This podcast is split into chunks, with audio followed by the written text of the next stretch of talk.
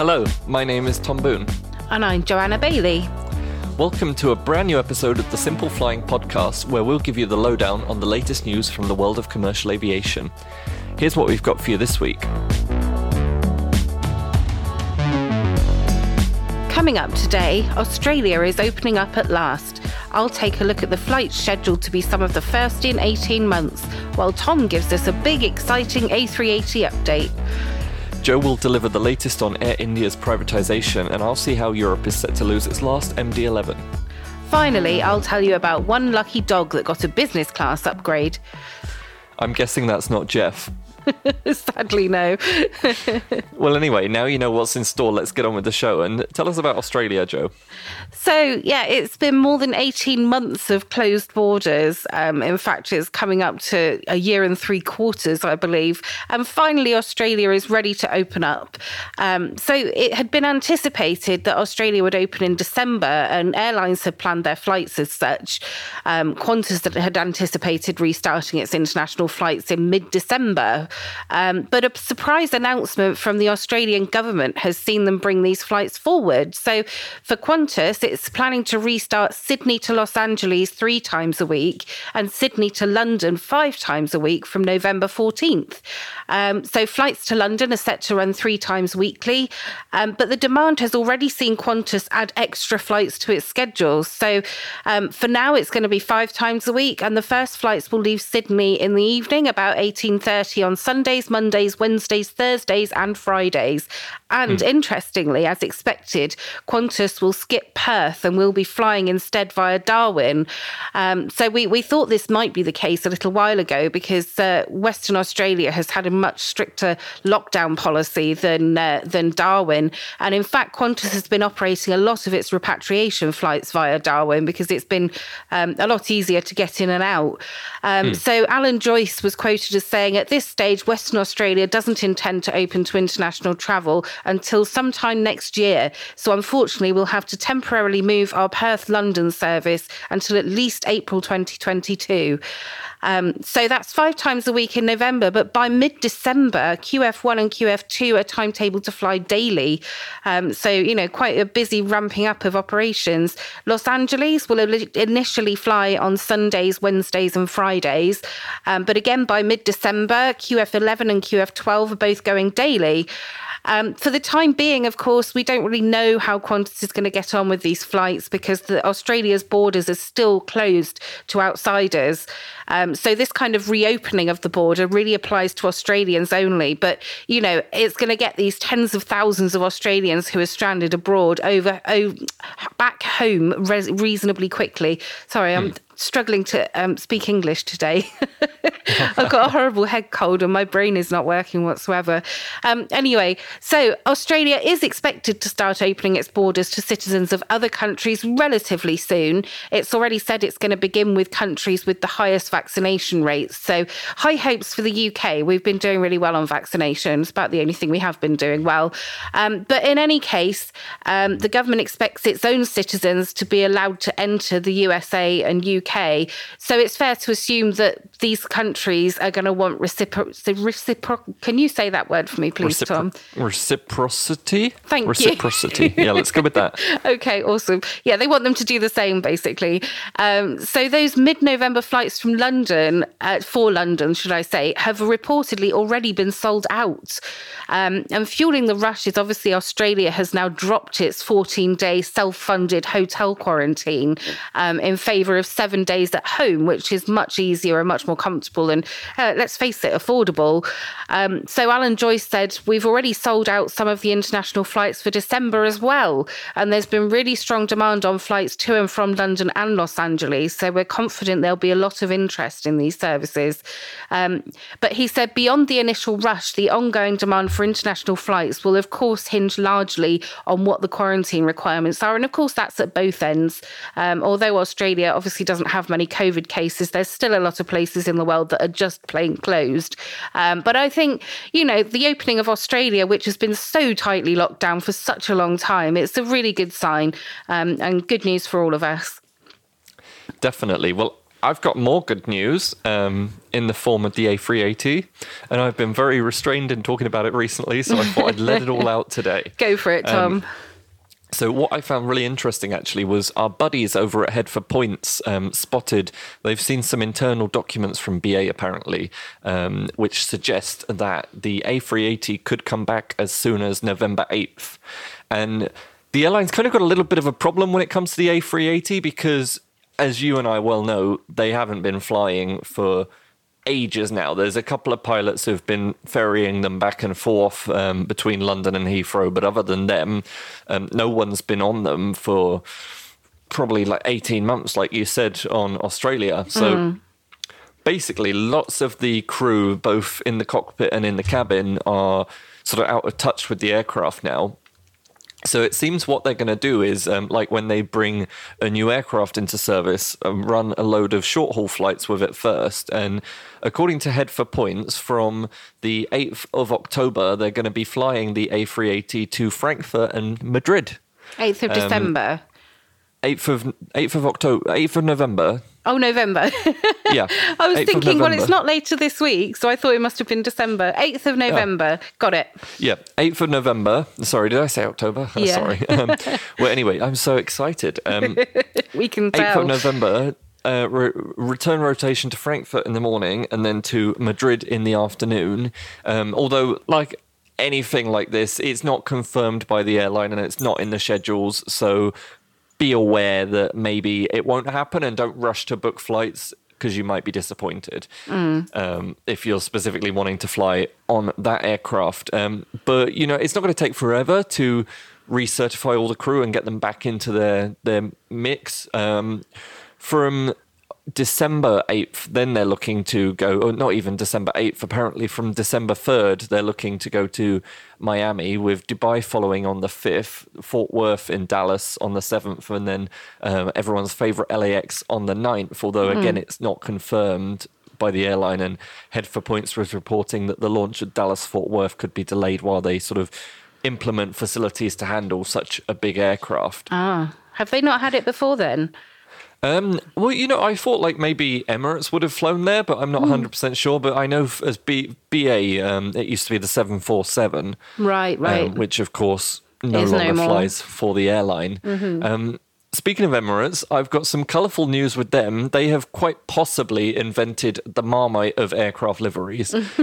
You've seen it, I've seen it. I don't know. Do you love it or do you hate it? Uh, well, I was a big fan, fan of Mr. Tumble and, and his spotty outfit, so I don't mind it because it does remind me of when my children were little and we used to watch Mr. Tumble on CBeebies. So uh, I quite love it actually. Well, I really love this colourful livery that they've come out with. It's mainly blue. Um, it look like you could almost say it's simple flying blue, but uh, it's probably not quite the exact shade. I'm sure we weren't um, amused for that, Tom. yeah, well, I, we can live in hope. Um, mainly blue. It's got lots of colourful dots on, and on one side it says in big words Dubai Expo, so you kind of know what it's advertising. Mm. And on the other side it says "Be part of the magic." And also the lady who was on top of the uh, Burj Khalifa for the um, for that iconic advert. She's mm. also on the side holding a couple of cards, one saying Dubai Expo with the dates of it, and the other one saying see you there. And then on the engines, they've just got Dubai Expo written and the dates of the show. So, you know, I. I saw that and I loved it. It's on A6EEU, um, which is a 7.9 old year old aircraft, but they're also going to apply this livery to two more A380s. Oh, which, are they? Yep two more. So that's going to leave a total of 43 that have an Expo livery because you may remember that um, 20 of the A380s and 20 of the 7 uh, 777s got this sort of dotty circle livery on them. Yeah, yeah, yeah. Yeah. Um, so that's, that's but by the time the ex- they've painted the other three, surely the expo will have finished, won't it? Uh, well, it's going on until March, like, so oh, I guess it takes quite a long um, 16 wow. days from start to finish, so a oh, month okay. for two aircraft. So you know you still got a lot of time for them to be seen, and then um, they'll probably be around after a little bit because it's you know with the expo ones, I think they're just uh, decals, so it should be quite mm. quick and easy to take them off. But as far as these three are concerned, they're going to have to have a full repaint because they've there's some decals on them, but the majority of it is painted. Yeah. Um, another colourful A380. You see, I'm, I'm with my segues today.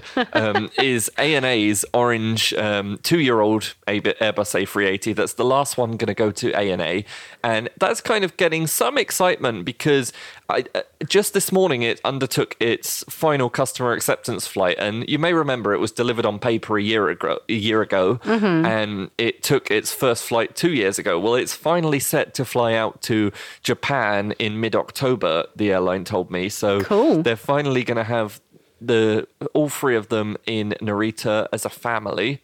Um, hopefully, this one doesn't get delayed by a turtle or a tortoise. um, and then finally, in my sort of around the world trip of A380s near um, Japan is Singapore, and they've got a load of A380s. you see, I'm still with it's the not, not really near, Tom. I wouldn't say, but well, yeah, it is a lot nearer than, than you are in Frankfurt, certainly. Yeah, um, they've got two more. A- well, they've got rid of five A380s um, around about a year ago, and they haven't got rid of them yet, but they've taken them out of the fleet.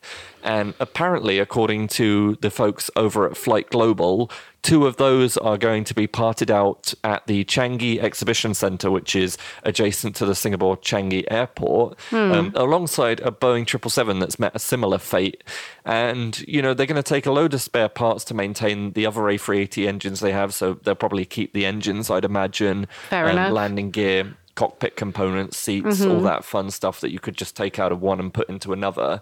Um, and a lot more of it is going to go to the airline's recently launched upcycling project. So I've got a piece of Singapore Airlines um, S, uh, 9V SKE on my desk as a little keyring. So mm. perhaps we'll see more of that from these other two aircraft. In terms of which ones it's going to be, it's 9V SKH, which was serial number 21, and 9V SKG, which was serial number 19. So they're really sort of old aircraft now, 13 years um, old. So, you know, they make sense for those to be the ones to leave the A380 um, team at Singapore, but it's just sad that any are leaving, given how much happy news we had about the A380 this week.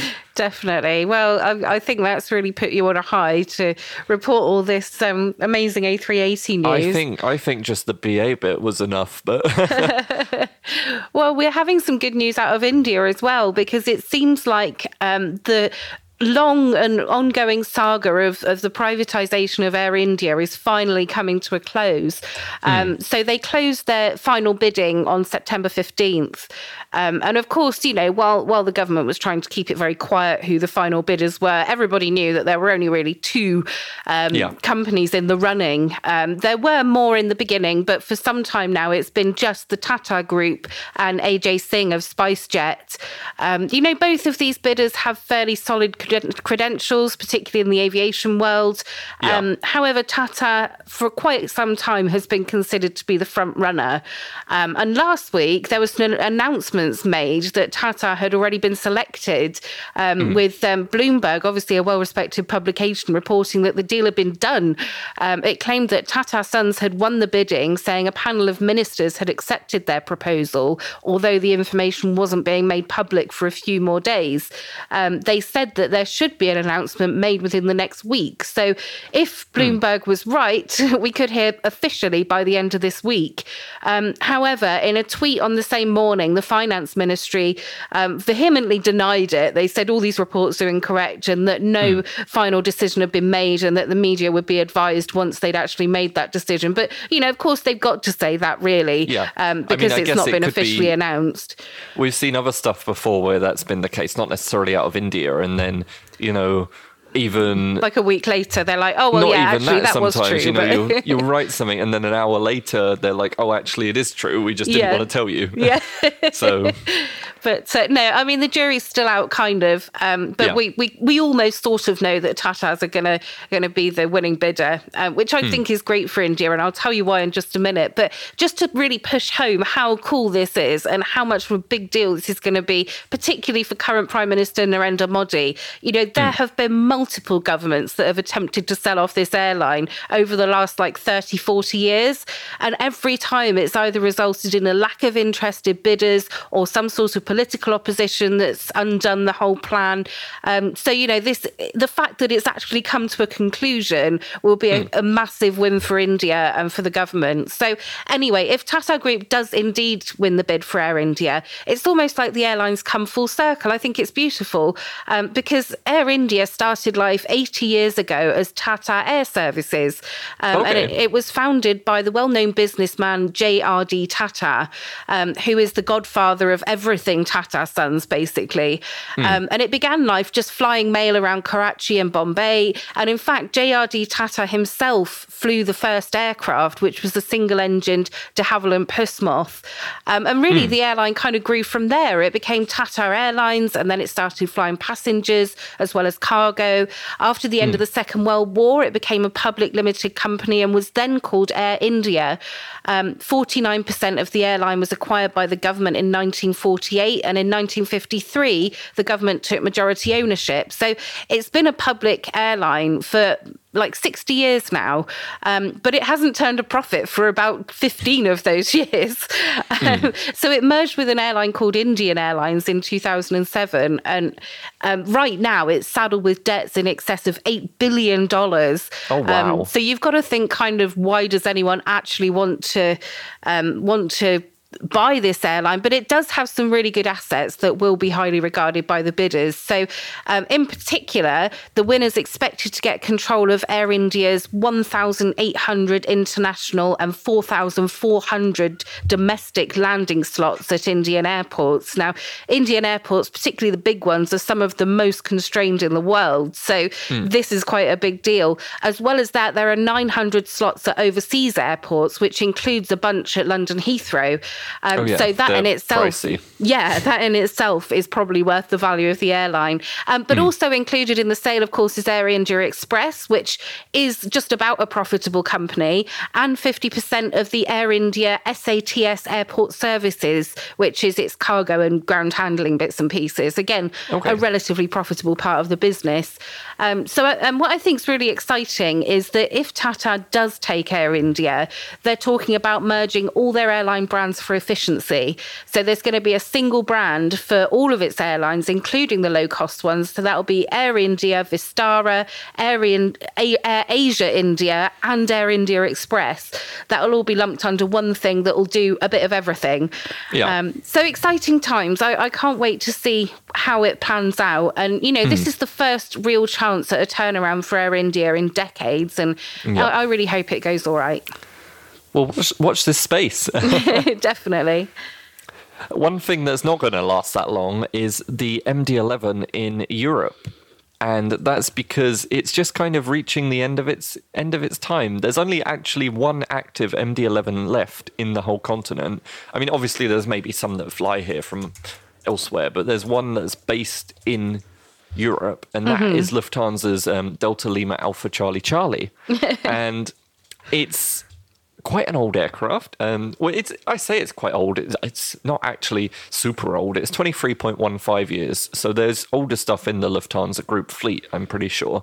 Um, you know, it first flew in 1998. And since then, it's completed 95,517 flight hours across 17,865 flight cycles. So, you know, it's got some use, um, but you have to think it's got three engines. It's not great for the environment, and that's mm. exactly what Lufthansa is thinking. Um, they have sold, or it's going to go to a new owner called Western Global Airlines on. And you know, its last flight is going to touch down at Frankfurt Airport at midday on October 15th. So, two weeks from now, um, I think two weeks or no, a week and a half from now, Friday, yeah. a week a week on Friday, its last flight in uh, to Frankfurt Airport. So I'll try and get that, I guess, um, because that will be nice to get photos of to say oh, farewell. They've, yeah, they've put the phrases farewell and thank you on the fuselage, so they've kind of, they're kind of recognizing it, and it's um, just going to Cairo, Tel Aviv, Chicago. And New York before it retires, but we don't know which is which date of course, it's not just a case of we're giving up our cargo indus- um, division. Instead, they are replacing it. So Lufthansa's kind of been going with this kind of roughly one in, one out situation mm-hmm. uh, with new Boeing 777 freighters. And it's got um, 11 now, with an additional four available through a joint venture with Aerologic. So it recently took, last week, it took its newest one, new from the factory, at 6 a.m. It arrived in Frankfurt. And wow. it was the last one that Lufthansa Cargo had the purchase options for. But you know, it also wanted new, uh, more aircraft. So it's actually taken a second-hand 777 freighter as well from Dubai-based Emirates, and that's already got 46,815 hours of flight time across 8,103 flights. So it's roughly around half the flight time of the MD-11. I think it's um, wow. Already 10 years old, but you know, it was not delivered in a Lufthansa livery because it's not new. Instead, it came in an all white livery. And Lufthansa really was like, all hands on deck. We want to fly this airplane now. So instead of sending it off to get a lovely paint job, they've just applied some decals to its completely white livery saying, I'm a natural beauty. I'm waiting for my Lufthansa cargo makeup. That's awesome. Um, so I, I haven't seen that. it yet. I think, it's very, I think it's very cool, actually. What a great way to yeah. deal with an unliveried plane. Yeah, because you know, most people would just fly it blank. Yeah. If this was the situation. So I love that they've actually gone to the effort of giving it some kind of identity. I'm hoping to see it fly past the window soon. definitely, definitely.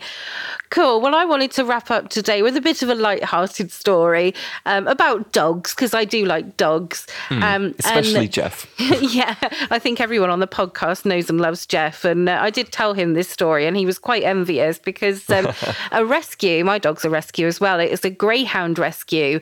Um, enjoyed the experience of a lifetime because it was his birthday when he took a flight with his owner on Singapore Airlines from Melbourne to Italy. Mm. Now, this this person was was actually moving to Italy. So she'd packed up everything and she'd shelled out for herself to travel in business class on board Singapore Airlines A350 900. Now, because of the difficulties Australia was having or was, continues to have for a little bit longer um, in terms of its borders, the plane was practically empty. Um, mm. So, you know, the whole business cabin was pretty much vacant. So rather than making, um, his name was Lewis, the Greyhound, rather than making Lewis travel in the cargo compartment, as would normally be the case when you're traveling with a pet, um, they actually allowed him his own seat in business class um, because nice. it was his birthday. so there's some wonderful photos on Simple Flying. You guys have to check it out of Lewis just reclining on the business class lie flat seat and having a bit of birthday cake and just mm. really having the whale of a time. Um, so apparently the flight crew said he was the best dog they'd ever had. There were no accidents and no noise. Um, they'd rate him higher than some of the fully trained service dogs they've had in the cabin. So uh, I was going to say they probably rate him higher than some of the passengers as well. I wouldn't be surprised. Um, so good for Lewis. So we wish him a very happy birthday. And uh, yeah, please Singapore, can I have that upgrade when it's my birthday? Promise I, I won't have BA any accidents or make a noise. I want BA to upgrade me when I'm on the A380 from Frankfurt. oh, definitely. So I hope that brought a smile to your face. But I think that's it all did. we've got time for on today's podcast. Um, we hope you enjoyed it and welcome your feedback at podcast at simpleflying.com. For more great content, you can visit our website at simpleflying.com or find us on social media. Simply search for Simple Flying. If you enjoyed this podcast, please leave us a rating on your favourite podcast player. Thanks for listening. Bye.